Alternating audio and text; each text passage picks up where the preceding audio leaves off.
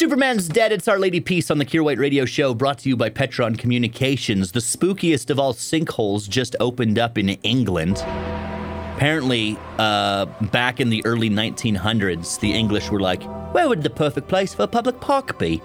And their answer was, "On top of a graveyard that used to hold almost 80,000 bodies."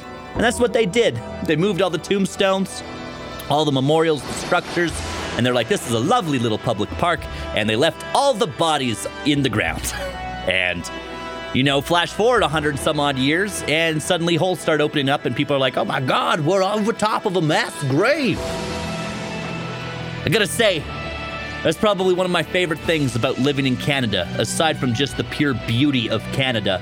I like that we have enough landmass that our cemeteries and our places for picnics can be completely different places. Kier White Where you going? Nowhere. on the Bear.